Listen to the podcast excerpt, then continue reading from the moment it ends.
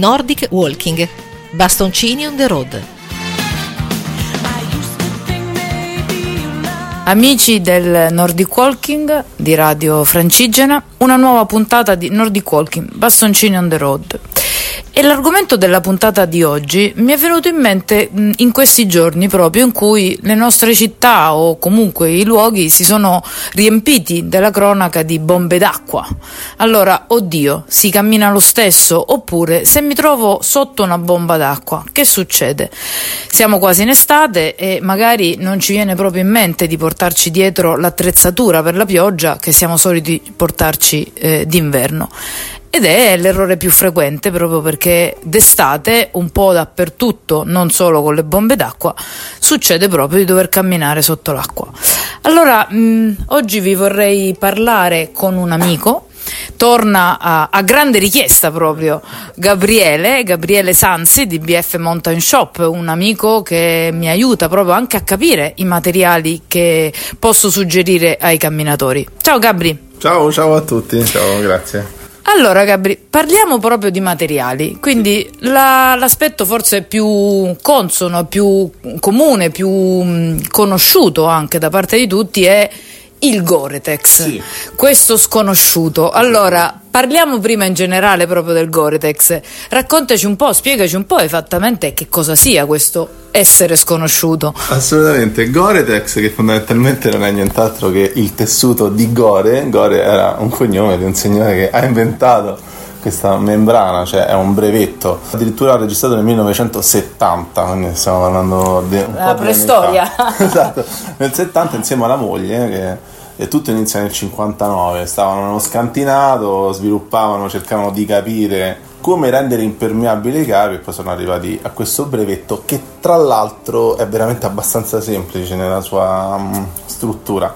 Si tratta di una membrana, quindi immagina un tessuto di tante linee, di tanti filamenti che si incrociano, che creano dei microfori, dei buchi piccolini. Questi buchi impediscono alla goccia d'acqua di entrare, ma fanno uscire la goccia del sudore, perché la goccia del sudore e la goccia d'acqua sono diversi come grandezza, e quindi questa combinazione di dimensioni e di buchi permette di non entrare l'acqua, ma di far uscire il sudore. Quindi la membrana ci rende completamente asciutti sia dall'acqua sia dal sudore, tant'è che il loro slogan è "to keep you dry", cioè ti lascio asciutto sia dall'acqua che dal sudore, quindi tu rimani comunque sempre... Quindi è proprio un tessuto vero e proprio, per cui dobbiamo capire anche, questo lo capiremo sempre grazie a te, a questa conoscenza che hai dei materiali, come in realtà non sia un solo tessuto, ma o meglio sia una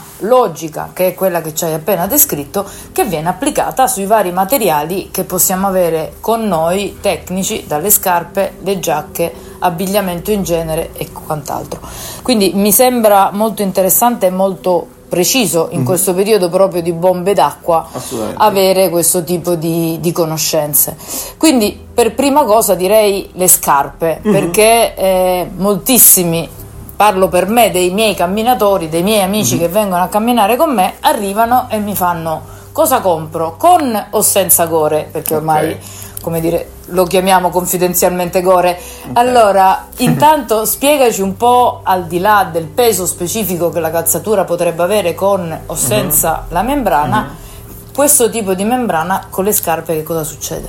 Allora, fondamentalmente quello che succede è più o meno questo, cioè nel senso che ci permette di non far entrare l'acqua, di non bagnarci, ma di far uscire il sudore. È vero che ci sono dei limiti quando fa caldo, cioè quando fa caldo si è attestato che a 28 gradi il Gore incomincia a soffrire da un punto di vista di traspirazione. Naturalmente il calzino a quel punto diventa la parte fondamentale, perché avere un calzino tecnico, cioè quindi un calzino di tessuti che siano polipropilene, poliestere, poliamide, cioè quindi no cotone per essere più precisi, riusciamo a far uscire meglio il sudore. e quindi diciamo il caldo si sente di meno, quindi va bene da utilizzare più o meno sempre, a patto che si rispetta questa storia del calzino. È normale che quando incomincia a essere veramente caldo, cioè se parliamo di 35-36 gradi cominciamo ad avere dei problemi, si percepisce. Però è anche vero che se dobbiamo affrontare una situazione dove dobbiamo trovare dell'acqua, diventa essenziale, diventa fondamentale per evitare di bagnarsi, perché poi altrimenti c'è un problema. Acqua che vuol dire anche nei nostri parchi, nelle nostre realtà, la rugiada mattutina. Esatto. Nel senso che spesso capita che dici vabbè, ma oggi è una bellissima giornata di sole, cammino nell'erba magari la mattina presto, certo, nell'erba un po' ancora umida della rugiada notturna, ed ecco che lì il Gore-Tex è fondamentale. Sì, assolutamente. Allora, prendiamoci una pausa musicale, sì, e poi torniamo a parlare sempre con Gabriele, sempre del signor Gore, okay. e soprattutto di che altri suggerimenti, Gabriele, per una stagione che non è inverno ma sicuramente può incontrare pioggia, ci aiuterà a capire cosa avere sempre nello zaino. Va bene. Splish splash, I was taking a bath, long about a Saturday night. Rubbed up, just relaxing in the tub. I was thinking everything was alright. Well, I slipped out the tub, put my feet on the floor, wrapped the towel around me and I opened the door. And then I splash, splash, I jumped back in the bath. Well, I was out of know there was a party going on. There was a splishing and a splashing, breathing with the feeling, moving and a grooving, rocking and a rolling. Yeah!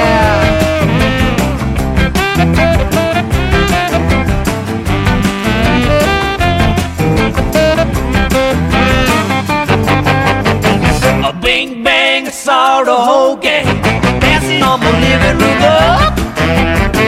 A flip-flop, they were doing the bop. All the teens had the dancing club.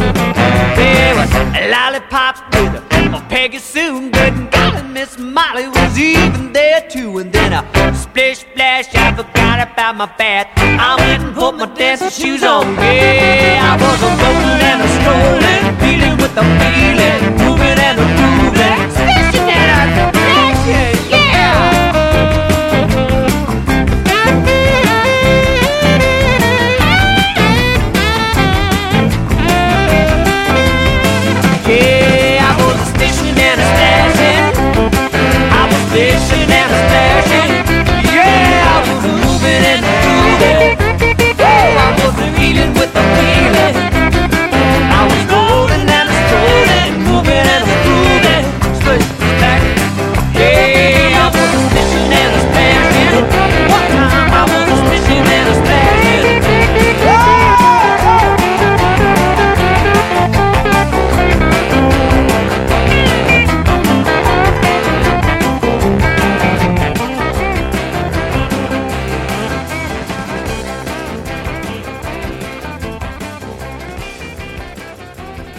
Siamo rientrati e stiamo parlando con Gabriele, che ringrazio sempre per la partecipazione entusiasta a queste mie scorribande radiofoniche, e con lui oggi parliamo proprio di pioggia, o meglio dell'abbigliamento e dei materiali consoni a momenti di pioggia, estate, inverno, autunno. Comunque sempre l'acqua potrebbe essere una nemica del camminatore. In realtà diventa anche divertente camminare sotto l'acqua, ovviamente non sotto i grandi scrosci, ma grandi scrosci che possiamo anche incontrare casualmente durante la nostra camminata, inaspettatamente. E allora abbiamo con Gabriele illustrato, come nella prima parte di questa puntata, che cos'è il Gore-Tex, questa invenzione degli anni 70 proprio della famiglia Gore-Tex. E entriamo un po' più nello specifico, quindi, di questa membrana, di questo tessuto che ci hai descritto. Stavamo parlando delle scarpe e stavamo parlando quindi anche del periodo caldo, in cui effettivamente ci possono essere dei problemi di percepire troppo calore. Allora il Gore-Tex in questo senso negli anni, dal primo brevetto iniziale, immagina che ha sviluppato tantissimi tipi di Gore-Tex diversi. E nella calzatura in particolare, oltre alla classica membrana in Gore-Tex, che si chiama Extended Comfort, vabbè, per essere specifici, ha fatto due tipi di Gore-Tex diversi: il Gore-Tex Surround e l'Invisible Gore-Tex.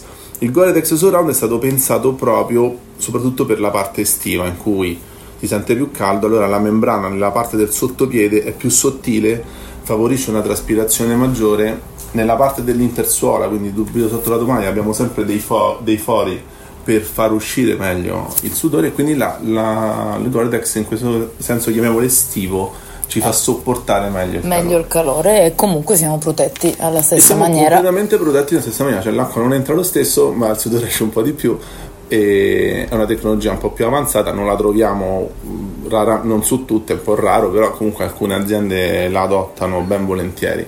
L'Invisible invece è comunque più sottile, più traspirante, però è pensato soprattutto per chi fa un'attività molto dinamica, per esempio anche il Nordic Walking o il Running, dove la flessibilità del piede, il peso della scarpa sono deve importanti, essere più... quindi è molto più sottile e molto più flessibile, e quindi sono due alternative per aiutare un po' gli sportivi a usarla un po' di più, non solo la scarpa pesante invernale. Esatto, o quanto pesante, esatto. La scarpa invernale, certo.